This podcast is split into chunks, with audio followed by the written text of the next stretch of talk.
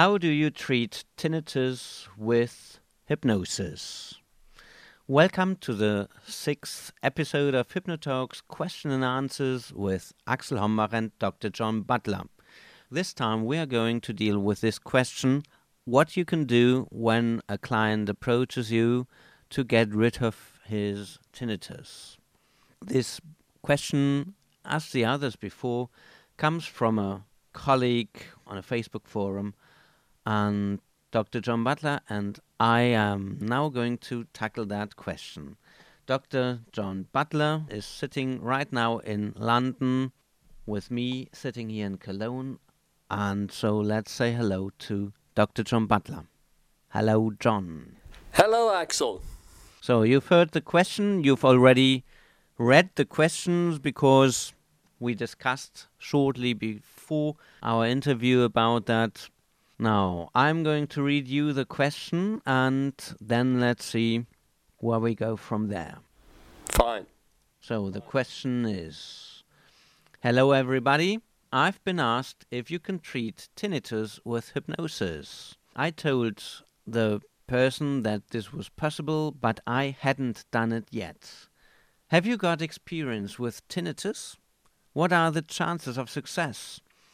How did you approach it? Apparently, the person has a beeping in his ear when he comes to rest. So, nothing that is permanently experienced.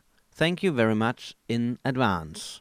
So, John, this colleague of ours already includes three questions how to go about tinnitus, what could be the approaches, and what are the chances of success. You, as a neurologist, probably have a completely different background than most of the other hypnotists that uh, we usually work with. And you have a medical background, you even teach at university. Let's start with one of the questions that the colleague put there. What are the chances of success when you work in hypnosis with tinnitus? Okay, Axel. Well, I think it's something that we can work effectively with in most cases. Now, uh, I have had experience with it over the years. Not the most common problem people come with, although it's becoming more well known that hypnosis can help these people. Now, tinnitus according to different studies, there's a variation how many people have it. Less than one percent. Some people uh, in their studies have reported one to two percent. I think it depends a lot on the severity of the problem, and that's quite subjective as well to an extent. Now, I'm talking here not on the neurological basis of it, of course, when we're discussing hypnosis, we are affecting, we're hoping to affect not only the subjective experience of it, but in a way, the way the brain is neurologically creating this problem, where what it means as tinnitus, the symptoms are you're hearing a sound that doesn't exist externally. And it's usually a ringing or a buzzing in one or both ears. Now, it can be mild or very severe. And a lot depends on then how the individual emotionally responds to that. People don't like to think often that their symptoms have a strong emotional component because it's so unpleasant and even horrible for them in some cases. With the tinnitus, the symptoms often are made worse when they're stressed, depressed, anxious, and perhaps these are contributory factors in the origin of the problem. But of course, once the person is depressed and anxious about it because it can interfere with their life and their lifestyle greatly, well, then of course it makes the problem worse and that's not understood really what the factors are uh, the exact circuitry in the brain by which the emotions are adding to the problem, or even in some cases being a major part of the cause of the problem. But it becomes a vicious cycle, and the more stressed and depressed you are about it, the more you fear it, which tends to increase the anticipation of it happening. So the expectation really adds to the problem itself and the underlying problems that may affect, cause effects uh, within their lives because they find they can't sleep. They wake up and it's ringing in their ears, and then it's difficult to get back to sleep.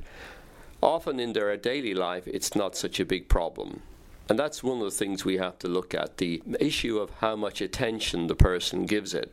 Now, they, pe- people can't look for a magic wand here often. I mean, I know there are certainly dubious people in our field, and it's common practice for people to put up on websites things like 70% success in one to three sessions. And you know that sometimes we can have great results, often in that short batch of sessions, one to four sessions, but some people may need longer, and they certainly aren't guarantees. And the person would need to work with you in understanding the nature of the problem, the, the kind of complex factors emotionally that are interacting with anything neurological here, so that they learn to help themselves. That's very critical. Now, the auditory areas of the brain receive input from not only the ears, of course, but from many other areas of the brain, and, and certainly importantly here from the frontal cortex area. And so people Uh, can, through emotional effects affecting the cortex and affecting the auditory centers in very complex ways, can really generate on sounds that are not actually out there in the real world. Of course, the person must get it medically checked to make sure there's nothing wrong with the nerve, the auditory nerve, and as far as anybody can tell, that there's no underlying physiological problem. Now, of course, there may well be physiological problems that medicine is not able to detect, and again, as I said, we're not going to go into those here. But the person will have that medical assessment, and then they come to the therapist. And in the case of the hypnotherapist or counselor, they're really working with the psychological effects uh, of the illness and how to use the mind perhaps even to help with long term improvements and healing, but certainly in the short term, to give the person that sense of control and not being overwhelmed and tortured by this. Interestingly enough, the data are very unsure about this. I mean, the 70% figure is something that's been, I think, derived from a study of where they quoted a figure of 68%. It wasn't a very well designed study, and there are complexities about designing the studies in this field. I've seen reports of over 90% for Ericksonian hypnosis. Again, there was certainly a, a lack of good controls in that study. Others have reported high 80s success, high 60s, as I said, uh, low 40s, and some studies show little above placebo effect for hypnosis or other psychological therapies. Now, I think a good hypnotist will find a lot of benefit in, if with a client who works with this. There's a lot of benefits that uh, will occur for the client over the sessions in terms of learning how to control the, the loudness of the sound, which is often very subjective and affected by lots of things. Now, for example, when they're on their own, it seems much worse. But that same level of activity when they're very busy, active, doing other things, perhaps talking with people, very often it's much less for them. And it's very unclear as to, again, what's subjective and objective here. It's very unclear about how emotions affect it as well. But if we get down now to the nitty gritty of dealing with it, we want person to learn the principles of relaxation at deep levels, to use the control panel method. This is a, a standard tool I use for them in the session, so they learn to have a sense of control, turning up and down the intensity of the sound when they're there with you in the session. And that's hopeful if it's going through a very bad phase at that time. Now, sometimes, as I say, it's not inconsequential here that when they're with you, they're saying, Well, it's not so bad now. But when I'm on my own and there's nobody around, it's very bad. And late at night, that's particularly bad. So they'll maybe use masking sounds and other things that they may use, tools that they've learned even from other therapies to help themselves. And many therapies are used in complementary therapy to help this condition, where the cases have been found to have no real medical cause or solution that's known. What I find with people is yes, depression, loneliness very often feed into this problem. And it, people can feel very alone with the problem because they feel trapped with the sound. So the mild cases are much less problematic, but the severe cases can be really, really terrible. And we want clients to know ethically that we can't guarantee cures, but we can certainly do everything that's helpful that we know of. And in the majority of cases, I find people get benefits ranging from, the very least, some beneficial effects. Very often, it's mild to very useful effects. I wouldn't like to put a figure on it because I don't have a figure on it, but certainly the majority of people get benefits. And with those who find difficult to get benefits, I believe there are some often underlying emotional factors that play into this. And I'm not denying there's a physical effect going on here in some of these cases that medicine is not able to determine and, and deal with, but being able to reduce the sensations, the sound, the volume, and the way, it, the nature of the sound, even. That's possible for the mind. And if the person is not getting progress with that, one would have to look into things like secondary gains, readiness for change again. And our job is about diminishing often rather than eliminating the problem. So, not a magic wand, but something they work with with us in helping reduce the symptoms. And uh, by the way, with the symptoms, you can give suggestions, of course, to diminish them. Suggestions have been used in the past to ignore them, which I use a lot of that suggestion as well. Suggestions to suppress the symptoms, to suggest they're not there at all.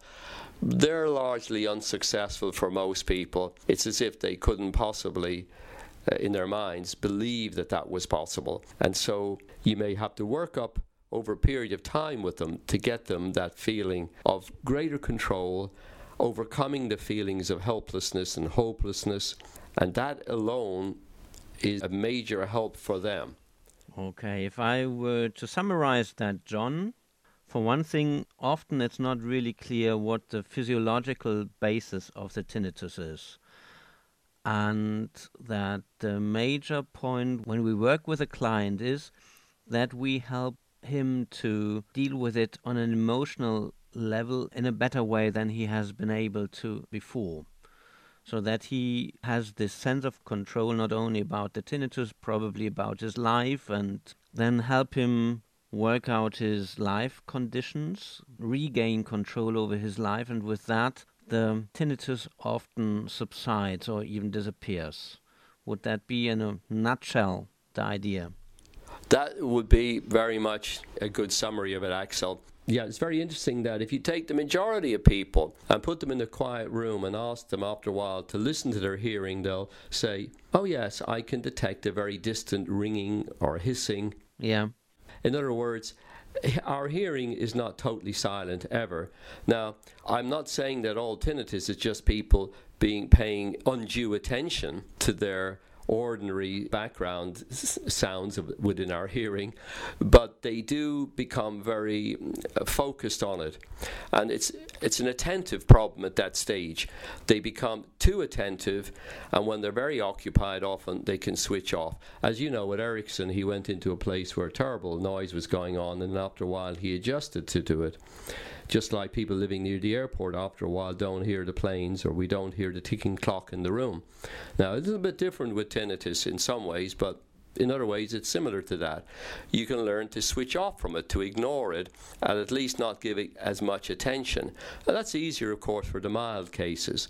Severe cases, that's much more difficult, but I've never found a person, for example, that couldn't reduce it to some degree with the control panel, other than where there was a very big emotional factor involved in maintaining and exacerbating the problem. So when uh, when it's about emotional problems, then I would assume that analytical hypnosis would be a very good approach to go for it.